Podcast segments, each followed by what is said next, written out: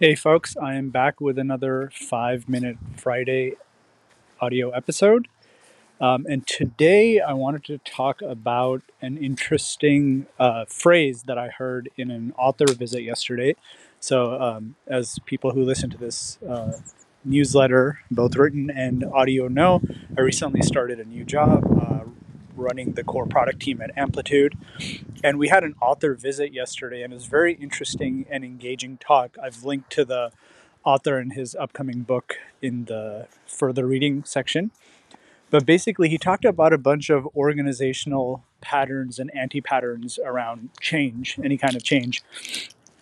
And he used this phrase that really caught my eye, which was new language, old thinking. Um, and it got me thinking about all the different times I've tried to introduce some sort of change, whether it's a process change or a tool change. And, you know, sometimes it works and sometimes it doesn't.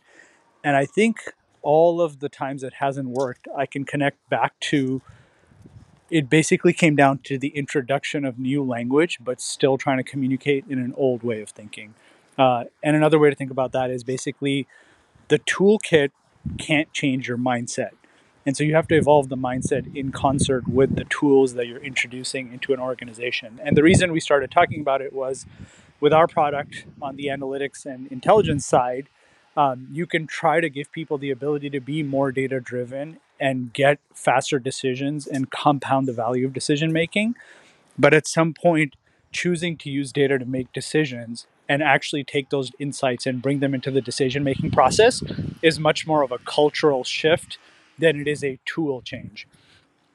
And so I was thinking about some examples where I've tried and sort of failed to see this kind of stuff stick. And it's it's everything from trying to introduce agile into a way uh, a product development team operates or introducing okrs or another type of framework for driving outcomes over output but you know sometimes those things just turn into a laundry list of what the team is already working on we all try to be more iterative and experiment and hypothesis driven but somehow we fall back into these like big bang bets um, and then, you know, so many processes that we've tried to introduce uh, over the years around planning, retroing, demoing, etc.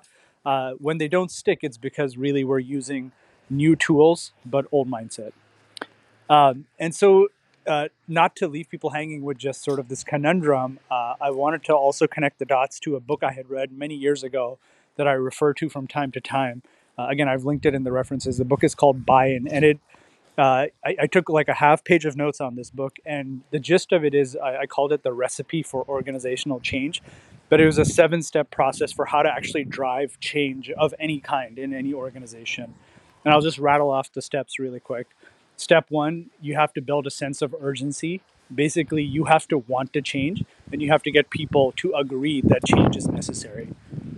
Two, create a working group. So somebody has to be on point and accountable for actually driving the change. Three, craft a crisp, clear vision. So you have to be able to articulate what is the change, what does the future state look like versus something nebulous. Four, communicate relentlessly. And this is usually where things go sideways. Folks communicate once or twice and then they get discouraged that change hasn't happened. You know, change requires relentless, ongoing, regular uh, communication. Just repeat, repeat, repeat bias towards action. So a lot of times, you know, working groups and committees can get lost in thinking, thinking, thinking, but at some point you actually have to act and change. So when in doubt, bias towards action. Get a flywheel going. So when you get that first win, highlight it, celebrate it, socialize it, and then build on it to get the momentum going within the organization. And then finally, things changes don't stick unless you actually make it part of your DNA. So that's always the last step is like how do you operationalize it so that becomes the new normal.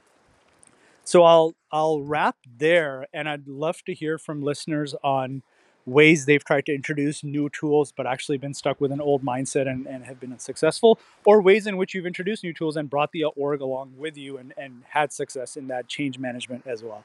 Uh, with that, I'll wrap, and uh, I will talk to you all next Friday with another five minute Friday. Thank you. Bye bye.